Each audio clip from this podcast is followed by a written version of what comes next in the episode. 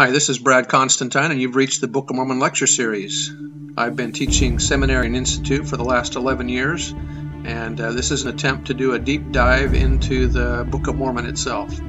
I'm hoping that you'll find this uplifting and edifying. This is not an official recording of the Church of Jesus Christ of Latter day Saints, but every attempt has been made to be as doctrinally accurate as possible. So if you're ready for a deep dive into the Book of Mormon, here we go. Hi, and welcome back to the Book of Mormon podcast. This will be uh, 3rd Nephi chapter 15. So now Jesus has completed the Sermon on the Mount, or the Sermon to the people in Bountiful. Uh, and so now we'll see uh, how we proceed here. Uh, verse 1 Now it came to pass that when Jesus had ended these sayings, he cast his eyes round about on the multitude, and said unto them, Behold, ye have heard the things which I taught them before I which I had taught before I ascended to my Father. Therefore, whoso remembereth these sayings of mine and doeth them, him will I raise up at the last day. Why is that? Because we will have become like Jesus. And it came to pass that when Jesus had said these words, he perceived that there were some among them who marveled and wondered what he would concerning the law of Moses, for they understood not the saying that old things had passed away, and that all things had become new. And he said unto them, Marvel not that I said unto you that old things had passed away, and that all things had become new. Behold, I say unto you that the law is fulfilled that was given unto Moses. Behold, I am he that gave the law, and I am he who covenanted with my people Israel. Therefore the law in me is fulfilled, for I have come to fulfill the law, therefore it hath an end. Behold, I do not destroy the prophets, for as many as have not been fulfilled in me, verily I say unto you, shall all be fulfilled. And because I said unto you that old things have passed away, I do not destroy that which hath been spoken concerning things which are to come.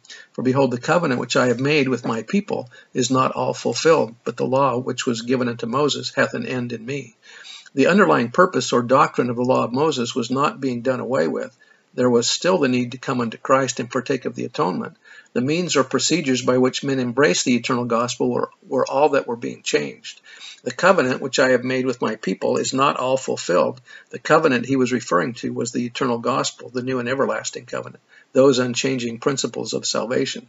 that was by Millet and McConkie. Verse 9 Behold, I am the law and the light. Look unto me and endure to the end, and ye shall live.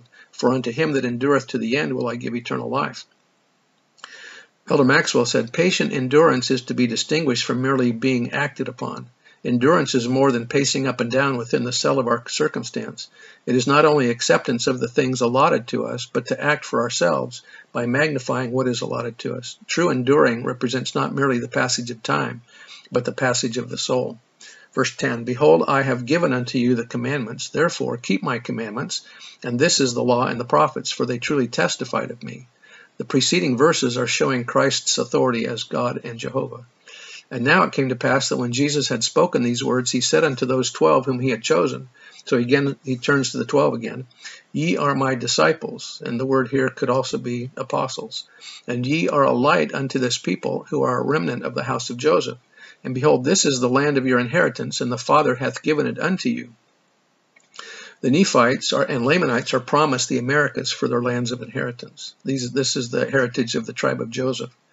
Verse 14, And not at any time hath the Father given me commandment that I should tell it unto your brethren at Jerusalem. Neither at any time hath the Father given me commandment that I should tell unto them concerning the other tribes of the house of Israel, whom the Father hath led away out of the land. This much did the Father command me that I should tell these that I should tell unto them. And now he's going to quote from John chapter 10 verse 16, that other sheep I have which are not of this fold, them also I must bring, and they shall hear my voice, and there shall be one fold and one shepherd. And now, because of stiff-neckedness and unbelief, they understood not my word. Therefore I was commanded to say no more of the Father concerning this thing unto them. But verily I say unto you that the Father hath commanded me, and I tell it unto you, that ye were the separated, that ye were separated from among them because of their iniquity. Therefore, it is because of their iniquity that they know not of you. So I guess if they had asked, they probably would have found out. Verse 20, And verily I say unto you again that the other tribes hath the Father separated from them, and it is because of their iniquity that they know not of them. In the next chapter, we will learn that, they are, that there are still other sheep that Jesus is going to mention. Joseph Fielding Smith said, There are many members of the church who think that these lost tribes were scattered among the nations and are now being gathered out and are found through all the stakes and branches of the church. They reach this conclusion because the general opinion is that these tribes went into the north, and it is the northern countries from whence most of the of gathered Israel has been found. Then again, explorers presumably have been to the North Pole. They have passed over the pole in their airships, and no land or people comparable to the ten tribes have been discovered. Whether these tribes are in the north or not, I am not prepared to say. As I said before, they are lost, and until the Lord wishes it, they will not be found. All that I know about it is when the Lord has revealed, and he declares that they will come from the north.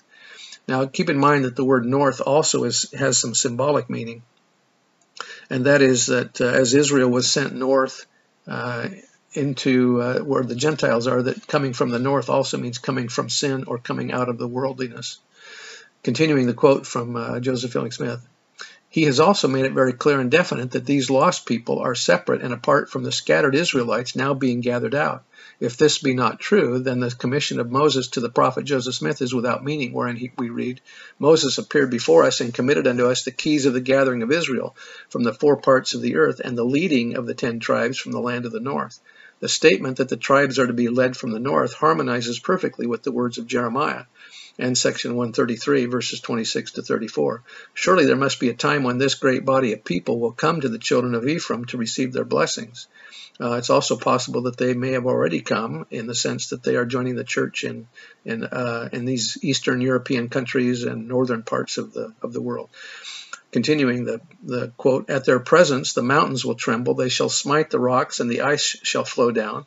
They will bring forth their rich treasures to the children of Ephraim, at whose hands they shall receive the rich blessings which the gospel and its ordinances offer them. Speaking of this, Elder Orson F. Whitney has said, It is maintained by some that the lost tribes of Israel, those carried into captivity about 725 BC, are no longer a distinct people, that they exist only in a scattered condition, mixed with the nations among which they were taken by their captors, the conquering Assyrians. If this be true, and those tribes were not intact at the time Joseph and Oliver received the keys of the gathering, why did they make so pointed a reference to the leading of the ten tribes from the land of the north? This, too, after a general allusion to the gathering of Israel from the four parts of the earth. What need to particularize as to the ten tribes if they were no longer a distinct people? And why do our articles of faith give these tribes a special mention? Another striking statement, uh, pointing to the fact that these people are now in a body in preparation for their return, is the statement by the prophet Joseph Smith at the conference held in Kirtland in 1831. At this conference, the prophet said, John the Revelator was then among the ten tribes of Israel who had been led away by, the by Shalmaneser, king of Assyria, to prepare them for their return from their long dispersion. The Savior also bore witness that these tribes were in a body like the Nephites, and he would visit them. So just to clarify a couple things, because this sounds this makes it sound like the ten tribes are still in a body and that they know who they are.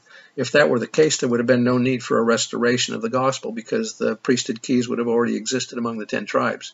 It's true that it's possible that the ten tribes are all together, but it may be that they just don't know who they are, that they are of the ten tribes. It's like any of us that uh, when we join the church and we receive a patriarchal blessing, we find out that we're of a certain tribe of Israel. Prior to that, we would not have known that.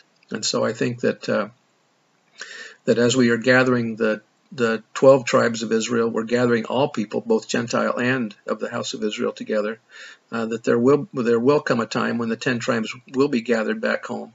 But uh, it may be that it's just that they don't know who they are. Uh, so that's so it's remember that the the Israel uh, the, the, the, scattering of Israel was a universal thing. It wasn't just an isolated incident.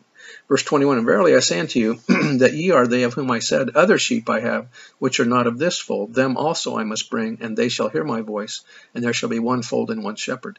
And they, meaning the Jews, understood me not, for they supposed it had been the Gentiles. For they understood not that the Gentiles should be converted through their preaching. And they understood not that I said, they shall hear my voice, and they understood me not, that the Gentiles should not at any time hear my voice, that I should not manifest myself unto them, save it were by the Holy Ghost. James E. Talmage said, Even the Jewish apostles had wrongly supposed that those other sheep were the Gentile nations, not realizing that the carrying of the gospel to the Gentiles was part of their particular mission, and oblivious to the fact that there never would that never would Christ manifest himself in person to those who were not of the house of Israel, through the promptings of the Holy Ghost and under the ministrations of men commissioned and sent would the Gentiles hear the word of God, but to the personal manifestation of the Messiah they were in, ineligible. Great, however, will be the Lord's mercies and blessings to the Gentiles who accept the truth. For unto them the Holy Ghost shall bear witness of the Father and of the Son, and all of them who comply with the laws and ordinances of the gospel shall be numbered in the house of Israel. Their conversion and enfoldment with the Lord's own will be as individuals and not as nations, tribes, or peoples. Verse 24 But behold, ye have both heard my voice and seen me, and ye are my sheep, and ye are numbered among those whom the Father hath given me. And that's the end of chapter 15. I bear testimony that these things are true, and that as we uh, contemplate the lost tribes in, in the next chapter, uh, why don't you come on back to the next uh, to chapter 16, where I'm going to read a little bit more about the lost tribes and uh, some comments by Elder McConkie and others about uh, where they are and what they're doing and how they're going to return. So stay tuned for that. Come on back. I bear testimony these things are true in the name of Jesus Christ. Amen. See you next time.